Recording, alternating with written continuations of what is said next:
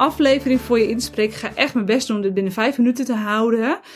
Om jou aan te zetten iets te gaan kiezen wat jou helpt om uit je hoofd te blijven.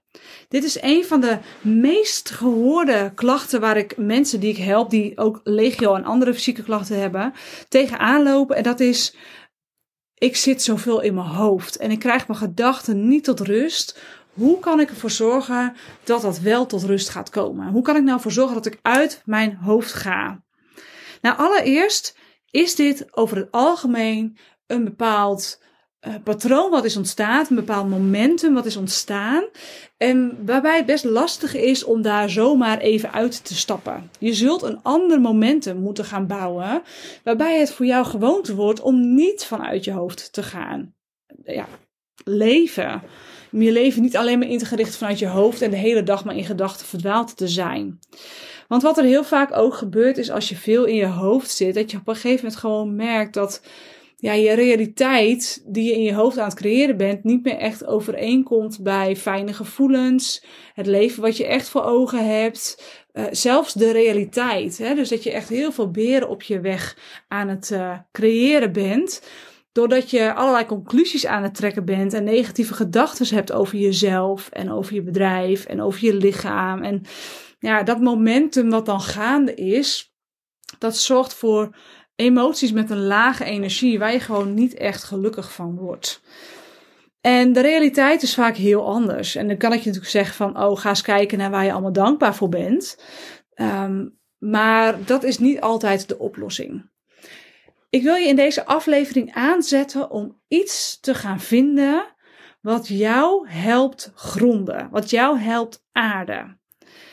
En dat kan van alles zijn. Allereerst is het heel handig om eens te gaan kijken, wat zorgt er nou voor dat ik heel veel in mijn hoofd ga zitten? Dus wat zorgt er nou voor dat dat momentum een soort van in gang blijft? Ben ik bijvoorbeeld heel veel met mijn aandacht op social media? Zit ik veel meer dan dat ik zou willen op mijn telefoon?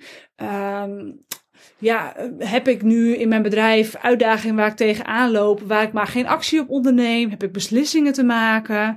Er kan van alles spelen in je hoofd het is heel handig om te weten wat is nu daadwerkelijk daar de aanleiding toe. Dus wat speelt er in mijn hoofd?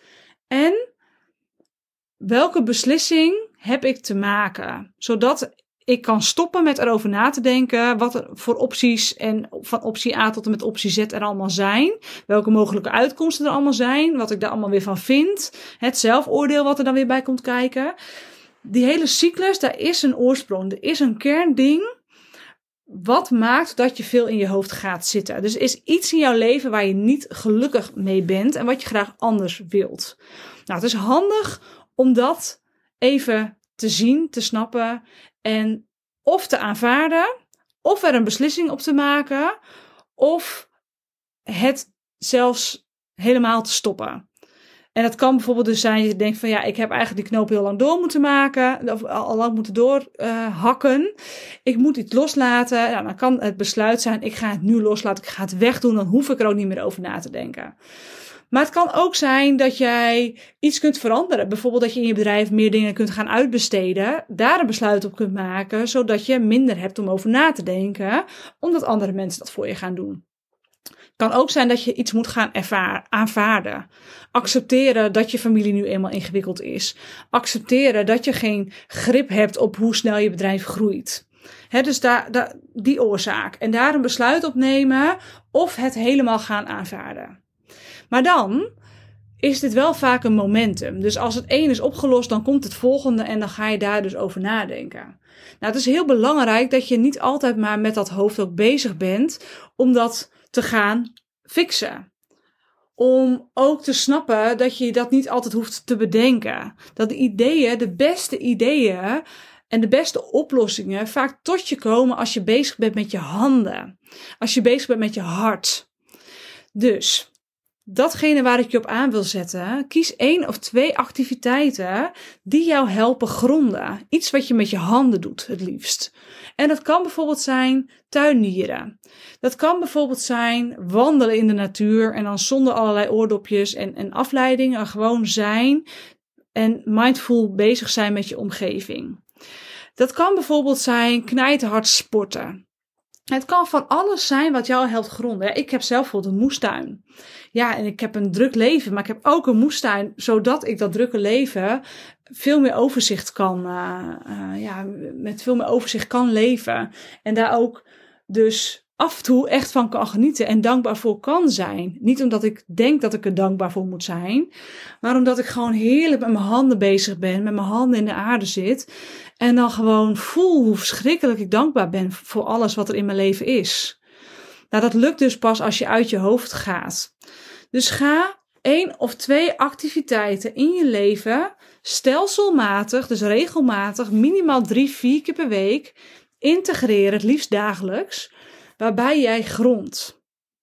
En op werkdagen kan dat dus ook zijn dat je met jezelf de afspraak maakt dat je drie keer een half uur buiten gaat wandelen. Dat je je telefoon thuis laat.